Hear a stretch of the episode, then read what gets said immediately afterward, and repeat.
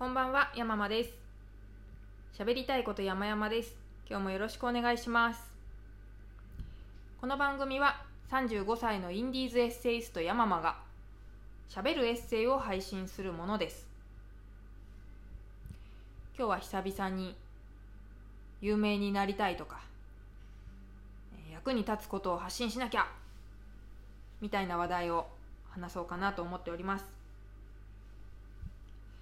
そのきっかけになったのが番組宛てにコメントをいただきましてちょっとそれを、あの読んでそんな話をしたくなったんですけどもマリルさんという方から「ハッシュタグ山々キャスト」をつけたコメントをいただきました。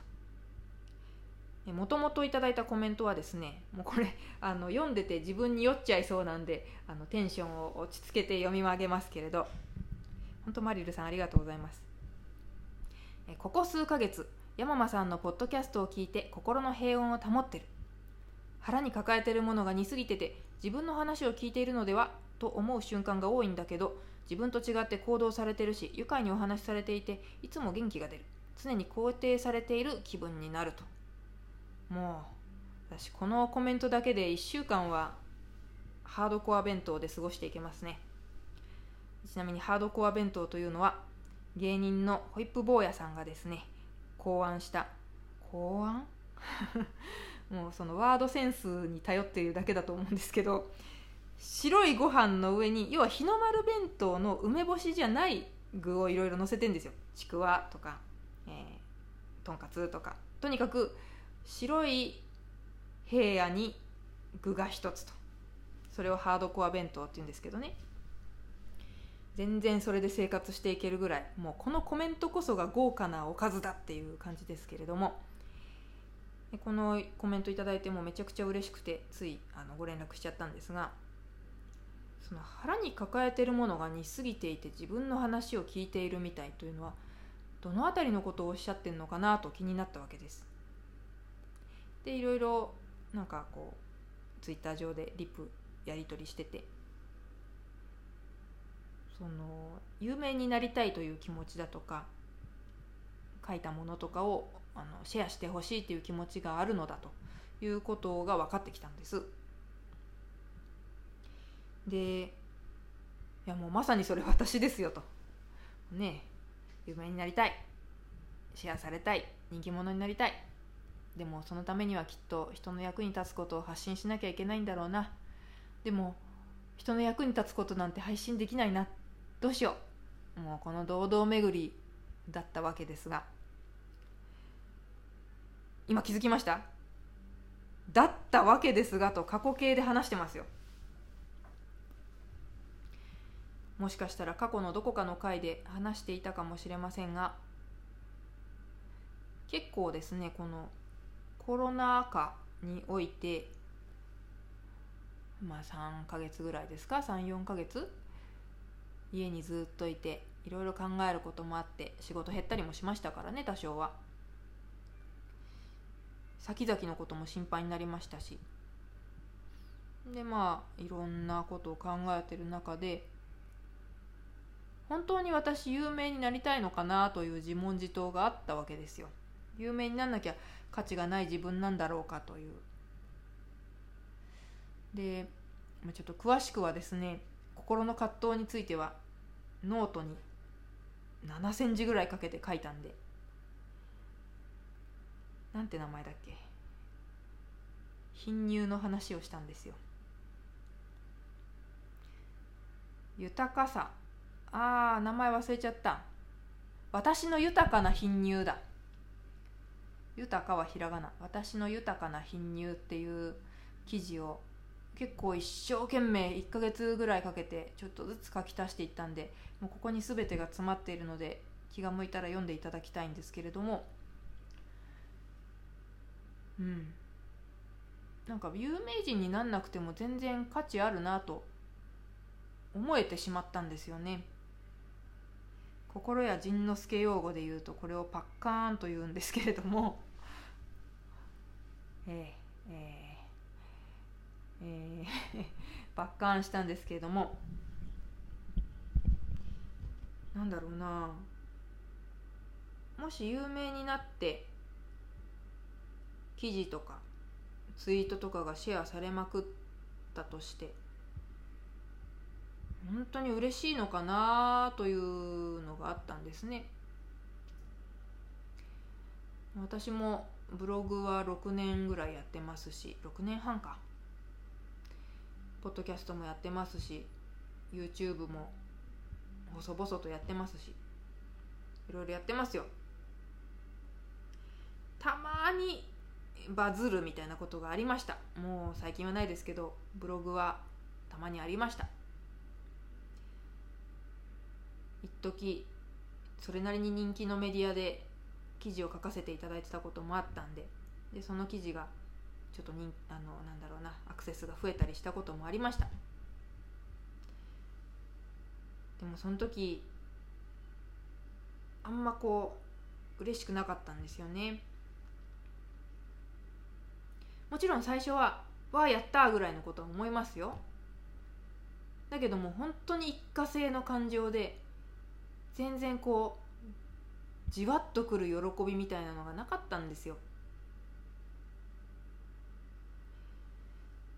でなんでかなと思ったらそれは私がどうのこうの言われてるんじゃなくて記事に書いてあることをわーわー言われてるからなんですね。例えばその書かせていただいた記事というのは食レポだったんですけども結局褒められてるのはお店なわけですよ。一部この人の書き方がとってもあったかいからすごくいいみたいなことを書いてくださる方がいてそういうのはもうことごとくキャプチャーしましたけどあのたまにそういう嬉しいお言葉もありましたけどそれでもそれをもってしても主役はそのお店なんですよね。記事の内容。うん。でなんだろうな。私の場合はですけれどもそういうのは求めてなかったんだというのがだんだん分かってきて。それよりも少人数のコミュニティとかでちゃんと私と認識されて話しかけてもらうとか面白がってもらう。その方がずっとずっとこう生きがいが感じられて存在価値みたいなのを感じられてずっとその感じを持ってたはずなのにずっとこう頭の中を整理せずに来てしまったせいなのか何なのかこのコロナ禍できっちりそれを受け入れられた感じがありますね。今ノートのサークルでスナックヤママというのをやってるんですけれども私がブログの更新をほぼストップしてスナックヤママに注力するようになったのはそういう理由からだったりします。あの会員数は本当2桁にもいきませんよ。本当数名の方が支えてくださってます。だけどもその方たちはきっとどこかでこの文を確実に読んでくれていてでたまにコメントもくださって。ブログで不特定多数の人にこう通りすがられるよりもそっちが嬉しいなと思ったんですよノートサークルの方が。まあねちょっと有料にしているのが心苦しいんですけども有料の価値があるよって言ってくれてることでもあるわけじゃないですか会員になってくださるというのはそれもまた私のなんだろう生きがいやりがいになるなと思ったんでそういう意味でシフトチェンジしたんですで代わりにブログなんかよりももっともっとこう思ってることをさらけ出すようにしています。儲かんないですよ全然。多分ブログを一生懸命書いてた方がアドセンスなりアフィリエイトなり儲かりますよ。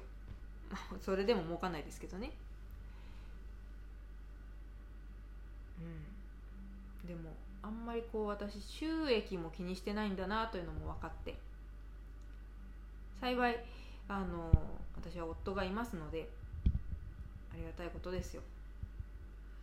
あの食いっぱぐれはしないので自由なことに使えるお金は減っちゃうかもしれませんが食いっぱぐれないので、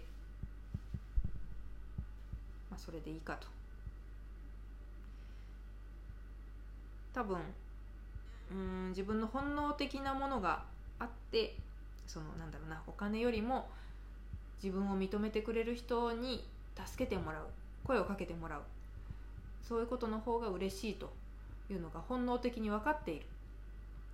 だから多分生き延びるために本能的に支えてくれるパートナーをあの見つけられて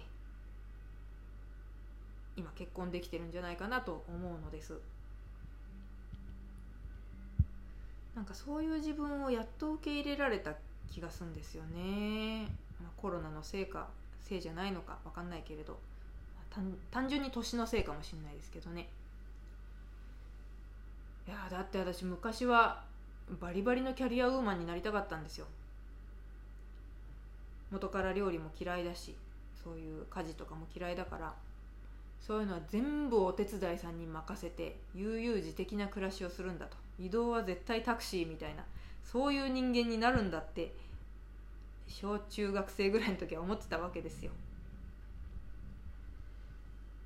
でも本当の自分は全然真逆な人間だったなと。バリバリキャリアウーマンなんてあ絶対嫌だな。もうできない。私には合ってない。そのキャリアウーマンに憧れてた時は専業主婦とかを、まあ、小学生中学生の思うことだから許してくださいね。あのちょっとバカにしてたんですよ。自分の母親も専業主婦でしたけどね。なんかこうモブキャラだなって ひどいこと思ってましたよ。でも実際は私はそういう方が合ってたんだなと、まあ、もちろんモブキャラでいたくないという気持ちはあるのであがいてますけれどもそのあがき方が今までは広くあまねく知られたいっていう感じだったけどそれ違うなというのも分かってきたのでもう小さい池湖、まあ、そういうのの中でああの人山間さんって言うんでしょ？知ってるって言われるぐらいがちょうどいいんだと分かったのでなんかそのコミュニティ作りを今頑張ってるって感じですかね。だけど今までの努力って本当に無駄になってないなと思うのはその当時は広く知られたかったからやきもきしてましたけどもブログをずっと書き続けていたのでブログつながりのコミュニティもありますしそこからさらに派生して知り合えた方々とかもいますしで意外とそういう方がスナック山間の会員になってくれてたりするんですよ。不思議ですよね。なのでまああがいててよかったなと思っております、うん、でマリルさんあの冒頭にコメントをご紹介したマリルさんなんですけどあのコメントで山間さんはちゃんと人の役に立つことやってますよってコメントくださったんですね。でそれは正直私実感はないんです。人の役に立ってることをしてるって。だってこれ今もあの話す相手がいないから皆様に向かって、えー、カラオケルームで一人話しているわけなので。これを役に立つと言ってくれる方がいる。というのはなんだか不思議な気持ちがしてなりません。なんかもう結果論というか、もちろんこうなんですかあのオリラジのあっちゃんとか、えー、ホリエモンさんみたいに計画的にこう情報を出したりバズらせたり字幕を集める行動ができる人もいますけど私は本当にその先々を予見して計画的にやるっていうのはできないのでとにかく思いついたことをやっている感じです。うん。だからこういうことをすればこのターゲットに響くだろうなんていう打算的なあれ？打算的って言葉合ってるかな？やばい。文学部やばい。えー忘れちゃった。まあともかくそういうふうに狙い定めてはできてないけれどもいろいろあがいた結果その足跡が誰かの役に立ってんだったら、ラッキーですね。今後も引き続きあがき続けようとは思っております。そうですね。なんかもしかしたら私のポリシーの一つが動き続けることなのかもしれない。魚のごとく。あれ何でしたっけ？動き続けていけないといけない魚は。じっとしていると死んじゃうやつは、まあ、ともかくそういう感じです。うん。だって動いてりゃいいことありますよなんか。いいことばかりじゃないでしょうけど、うん、なんとなくこう今私頭の中にイメージしてるのは静かな水面なんですけれど何もしてなかったらこう真っ平らなままじゃないですか水。でもどんな小さな小石でもいいからポンと投じたら絶対そこには多かれ少なかれ波紋ができるわけではないですか。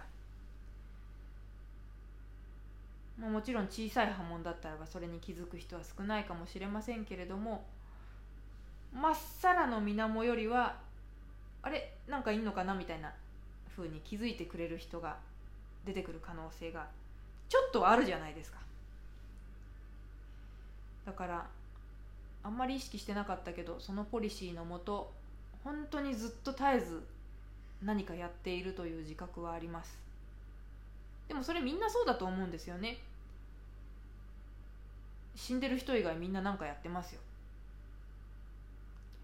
だからそれを恥ずかしがらずにしょうもないことだと諦めずに言ってるか言ってないかの違いなのかなって思いました。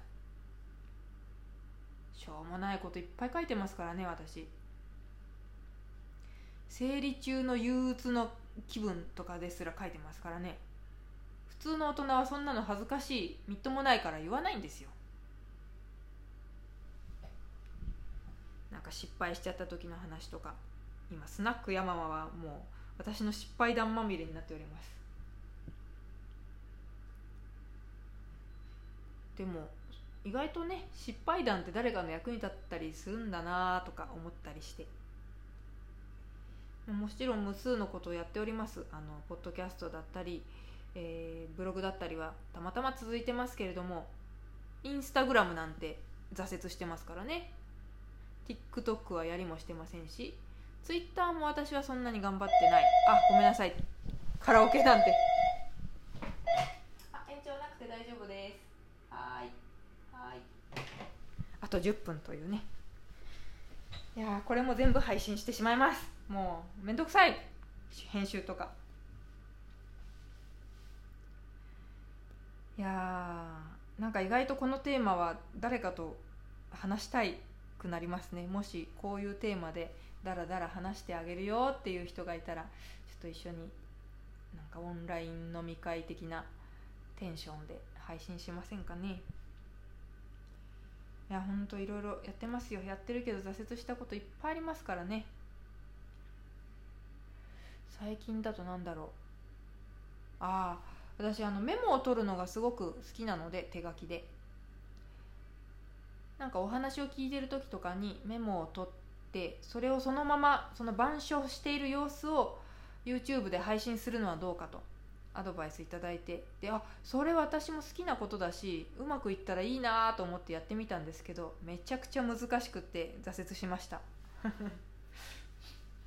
えーちなみにあの倉下忠則さんがガンダムトークで付き合ってくれた分がそれです。YouTube で、えー言いたいこと違う違う喋りたいこと山々です。チャンネルでその回を見ていただければああ失敗してるなーっていうのが分かっていただけるかと思いますが倉下さんその説はありがとうございました。とかとかこうやって倉下さんとつながれるとはね数年前思ってないですからねいやー本当にずっと動く。どんな小石でもいいから投じ続ける。まあでもそのためにはね資金が必要だったりすることもありますから。あだからそのための婚活だってあがいてるの一つじゃないですか。もう本当にあがいたんだから。私は本当に汗かいたんだから。今もういい人と結婚できてるのはもうそりゃそうですよ。こんなに頑張ったんだからって言いたい。もうこれだけは謙遜しません。ちょっとダラダラまとまりなくなってきちゃいましたね。この話意外と楽しいな。マリルさんきっかけをくださってありがとうございます。なんか思うことがあったらまたメールくださいね。そんなわけで、えー、今日はちょっとねこれ以上話すとダラダラしちゃうんで一旦締めようと思います。で最後にまたお知らせさせてください。私の日々のエッセイはノートサークルスナックヤママでほぼ毎日配信中です。他電子書籍「凡人の星になる」喫茶アメリカンについて言いたいこと山々ですを Amazon にて Kindle Unlimited 対象の本として販売中です。その他の活動は Twitter のアカウントひらがなで山間明これを検索して見てみてください。ということでお付き合いいただいてありがとうございました。今後ともよろしくお願いします。ということででは失礼します。